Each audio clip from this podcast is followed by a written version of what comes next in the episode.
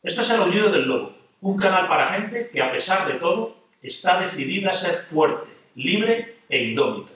Si tú no eres una de esas personas, este canal no es para ti.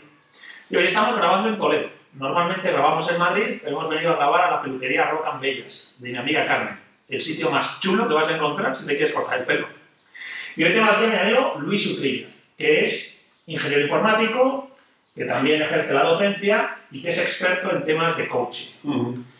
Y venimos a hablar precisamente de eso, aunque a mí la palabra coaching no me gusta mucho, pero sí que es verdad que es un ámbito que al fin y al cabo nos está conduciendo a un tema que aquí en el oído del lobo nos preocupa de verdad, que es todo lo que tiene que ver con la construcción de la fortaleza interior. Entonces, fíjate lo que te digo. En la antigua Grecia, en la entrada del oráculo de Apolo en Delfos, lo que ponía bien claro era conócete a ti mismo.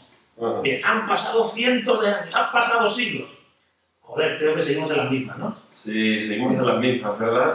Dando vueltas siempre a toda esta inteligencia espiritual que se llama algunas veces. Sí. De crecimiento interior y de querer llegar a un punto donde nos sintamos realizados o expandidos. O dueños de nuestra persona, etc. Sí.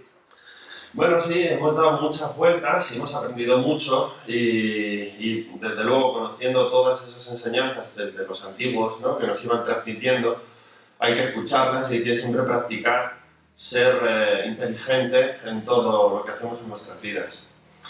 Pero, pero, si no me equivoco, conócete a ti mismo y tú muchas veces en tu blog que tienes, eh, Pilares Fundamentales de la Integridad Personal, sí. señalas no eres realmente quien crees que eres. Sí, ¿verdad? Pues fíjate, conócete a ti mismo, no eres realmente quien crees que eres. Joder, resuélveme sí, un poco esto. Total, ¿verdad? Vamos a ver, ¿por dónde van los tiros? Lo práctico aquí es cómo conocernos a nosotros mismos, ¿no? Porque podemos leer algo que nos diga, conoce a ti a ti mismo, ¿no? Pero muchas veces todo esto nos pasa en la vida, ¿no? Leemos cosas, intentamos aprender cosas, pero no nos sirven. Sí, know-how, llaman ahora. ¿Cómo, cómo? Nos explican cosas muy complejas que nos hacen falta tener unos mecanismos para poder entenderlos. Incluso como yo les explico a mis alumnos, no se puede coger un problema complejo intentar entenderlo. Por mucho que le miremos, es como una obra de arte abstracta que quiero asimilar por completo, ¿no? La gente que mira los cuadros los mira muchas veces, los podemos, podemos detener a observarlos, que entienden, los miran muy de cerca, ¿no? Los miran en diferentes, en diferentes distancias. Pues esto sucede un poco para decir, conócete a ti mismo. ¿Qué es conócete a mí mismo? ¿Cómo empiezo ¿no? a hacer esas cosas? Yo creo que un inicio fundamental que tenemos que tener en cuenta es saber cómo funcionamos, ¿vale? No solamente a un nivel espiritual, sino a un nivel físico, tangible. Tenemos que saber de, que todas estas cosas de las que hablamos, realmente de espiritualidad, de una manera mágica, como suelo decirles, para que impacte un poco esos mensajes a, la gente, a mis alumnos, digo, no se debe comprender de esa manera. Esto es realmente... Tiene unas raíces en el mundo material. En el mundo material. Entonces, ¿cómo nos empezamos a conocernos a nosotros mismos? Tenemos que saber reconocer que nuestro cerebro, por muy maravilloso que es y un potencial enorme, sigue teniendo herencias del pasado incluso, pero no solamente herencias a lo mejor genéticas, que ahora vamos a, vamos a hablar de ellas, sino yo me gusta diferenciarlas en, en tres niveles. Una herencia genética, una herencia cultural, incluso una, una herencia familiar, ¿no? Esos son como eh, condicionamientos a priori que tú llevas en tu cerebro y que muchas veces no eres consciente de eso. es. La, la falta de conciencia en todos esos aspectos es fundamental. Tenemos que conocernos. Conocerte a ti mismo parte por también conocer cómo funcionamos. Si queremos que algo funcione, hay que comprender hacerlo. El aprender de memoria no, no, no, no funciona. Hay que saber entender las cosas. Entonces, uno de esos mecanismos que tenemos que aprender es ese cerebro que tenemos. ¿Cómo funciona el cómo cerebro? funciona. Es donde están los condicionamientos. Ah, vamos a hablar de la herencia genética, ¿no? Y vamos a hablar para que se comprenda de una manera que sea muy llana, muy sencilla. Podemos observarnos los brazos, ¿no? Como tenemos pelos, Sí. los brazos no nos hacen falta, ¿no? Tenemos esa palabra tan, también que me gusta mucho usarlas para que, que nos logre encajar bien todo lo que estamos aprendi- aprendiendo, ¿no? Vestigios, que, que es que es bonita, ¿no? Suena, suena bien. Pues todos estos vestigios que podemos ver en nuestro cuerpo, físico y material, no nos damos cuenta que nuestro cerebro es igualmente. Son vestigios de etapas evolutivas anteriores, Sí. para entendernos. Y los tienes en el cerebro también. Claro, hemos ido evolucionando. pero la evolución es lenta, eso lo sabemos, ¿no? No tardamos poco tiempo en, en adaptarnos a nuestros entornos, ¿no? Pues a eso mismo le, le pasa a nuestro cerebro.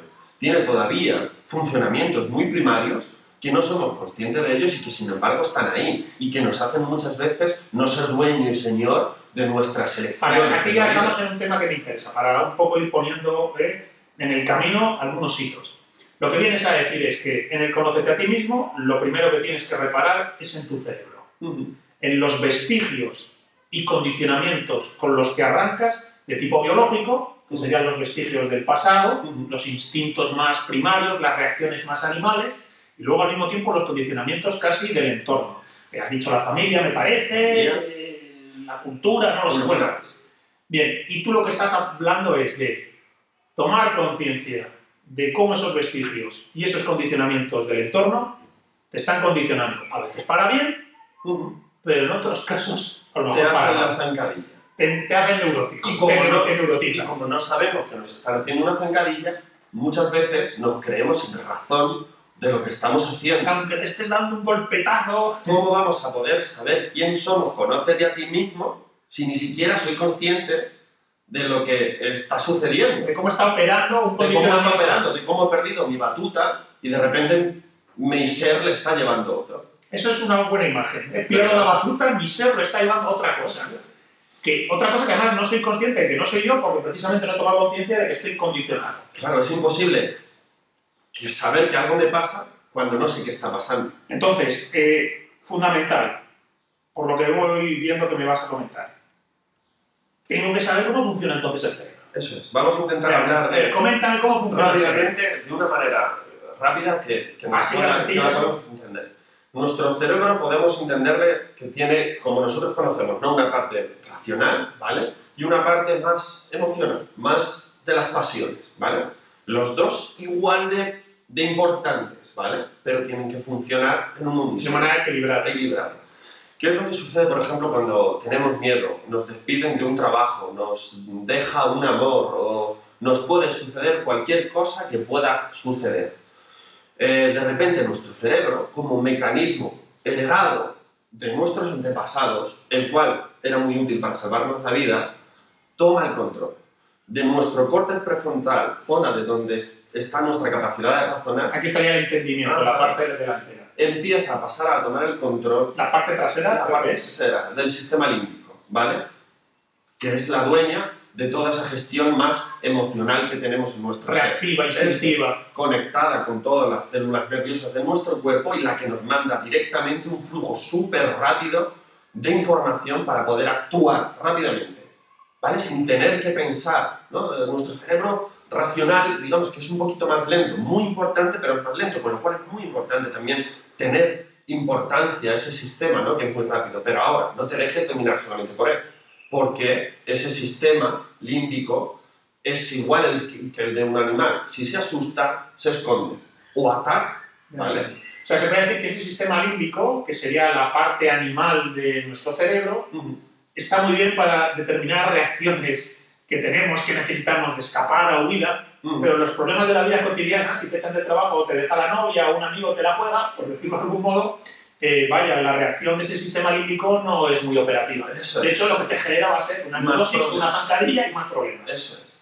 Con lo cual hay que comprenderlo para saber que eso me puede suceder en esos determinados momentos y de esa manera poder empezar a cambiar, ¿vale? A O sea, tienes que tomar conciencia. de que estás siendo secuestrado por, si, por no el sistema si no lo sabemos, nos vamos a... a- a- nos- nosotros mismos, nuestro cerebro es, es, es muy práctico. Entonces te va a convencer de que está haciendo lo correcto. Te va a argumentar, te va a refutar tu teoría de que estás haciendo lo O correcto. sea, fíjate, a ver si, si me, me entiendo.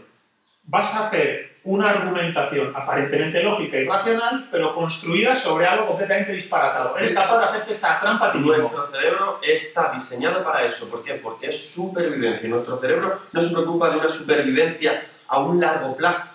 ¿Vale? Al menos ese cerebro primitivo. Pues se preocupa de tu corazón y de tu Se sufrimiento. preocupa de que en ese momento, en ese lugar estés bien. Pero sabemos que no podemos construirnos en base solamente a eso. O sea, que ese cerebro puede convertirte en un auténtico neurótico porque en teoría te está protegiendo. Ese- y sin embargo te acaba convirtiendo en una persona destrozada psicológicamente. Ser.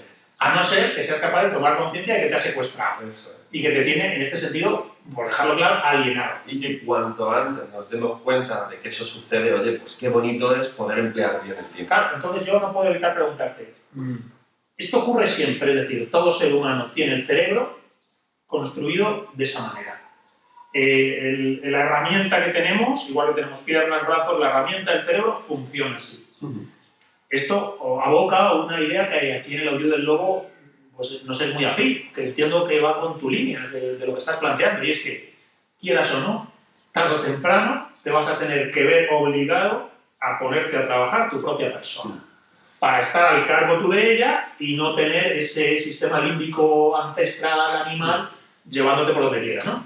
Mucha suerte tendríamos que tener y, y, y- y qué bueno sería, ¿no? Que alguien pudiera pasar de esta vida esquivando todas esas eh, un poco problemas, ¿no? Que nos puede plantear la vida y, y que alguna vez... Y nunca sufrir un secuestro de un secuestro. Pero bueno, sí que como tú dices, lo más normal es que alguna Pero vez... yo creo que el ser humano Pues- está llamado al final, estaría llamado al final a afrontar la tarea de la conquista de sí Y mismo. aún así, no solamente para solucionar los problemas, Gonzalo, sino para ser un ser, ¿vale? Que puede forjarse a sí mismo y no solamente quedarse en hacer una buena vida, sino En ser dueño de ti. o una vida, digamos, sin dolor, sin sufrimiento, sino en hacer una buena vida. La buena vida es entonces la que genera un- una capitanía de tu persona. Sí, una realización, ¿no? Poder eh, tener metas, luchar por esas metas, un crecimiento, no lo sé. Sí, pero, pero todo eso, todo eso eh, tiene que ver entonces con cultivar esa posibilidad de capitanía y señorío de uno mismo. Correcto. Donde el logos, por usar terminología griega, como hemos empezado con el griego, donde el logos de algún modo ilumine tu camino y sin renunciar a ese sistema límbico ancestral, pasional, ponerlo en su lugar, jerárquicamente en su lugar. Bien, aquí esto nos llevaría a otro tema que es muy propio del olvido del lobo. Porque tal como está desarrollándose la conversación, los temas que tú trabajas en el ámbito del coaching o del crecimiento personal, que a lo mejor es mejor llamarlo así, coinciden mucho con la sabiduría ancestral, con la tradición sapiencial. Mm. El argumento de la vida tarde o temprano es ponerte en marcha a la conquista de ti mismo. Mm. Bien, yo te planteo, ¿no te da la impresión de que vivimos una época que invita especialmente a no recorrer ese camino? Una época especialmente neurótica que invita a olvidarte del argumento principal, que es al fin y al cabo empoderarte de tu persona. Desde luego tenemos a disposición todos los elementos para poder distraernos durante toda la vida. No prestar atención a todo esto de lo que estamos hablando y pasar de todo nuestro tiempo. Sí. sí, sí. Tenemos esa gran desventaja, pero que al mismo tiempo es una gran ventaja. Tenemos un montón de, de acceso a información, a crecimiento, tenemos mil opciones, la vida ha cambiado, ahora tenemos muchas opciones, nos generan estrés, eso nos genera estrés, pero ahora podemos elegir. Entonces, ¿qué es mejor? ¿Quedarnos con una vida sencilla, pero donde no podemos realmente realizarnos? Es sencilla, vas a vivir bien, pero oye, no te vas a poder expandir. O tener una vida donde puedes expandirte casi sin límites, pero ahora, claro, tienes que ser responsable con ello, Claro. no estar fuerte. ¿Sabes lo que pasa? Que yo creo que no es solo que a lo mejor eh, se pueda pasar, como tú dices, por la vida con una existencia como de medio pelo, que dices tú sencilla. Es que yo creo que quien no afronta la tarea de la conquista de sí mismo, más tarde o más temprano, se ve esclavo, sufriente de esa alienación que le llega desde dentro, de eso que tú has llamado el sistema límbico, que antes se llamaba el mundo de las pasiones, que a lo mejor también podemos llamar la estupidez, porque es que a veces nos comportamos Sí. como idiotas. Sí. Entonces, yo creo que no es solo un problema de una vida sencilla de medio pelo y una vida de realización. Es también una existencia alienada con una existencia libre. Porque Sí. al fin y al cabo solo va a ser libre quien se conquiste. Eso es. Bueno, pues yo pienso que esta época no invita precisamente a esa libertad. A ese tipo de libertad que, que al final está dentro de ti. No invita, ¿vale? No te está invitando, no te lo está poniendo fácil. Ahora, tienes también muchos recursos. Te puede costar más trabajo, pero ahí es donde depende el, el que tú realmente tengas esa responsabilidad de hacer lo que tú quieres hacer, de dominar tu vida. Da igual que sea fácil o difícil, lo importante es realmente hacerlo si se quiere uno mismo. Muy bien, bueno, pues de cómo poder hacer eh, esa lucha, de las herramientas para ese trabajo, hablamos en el siguiente vídeo, tío. Bueno,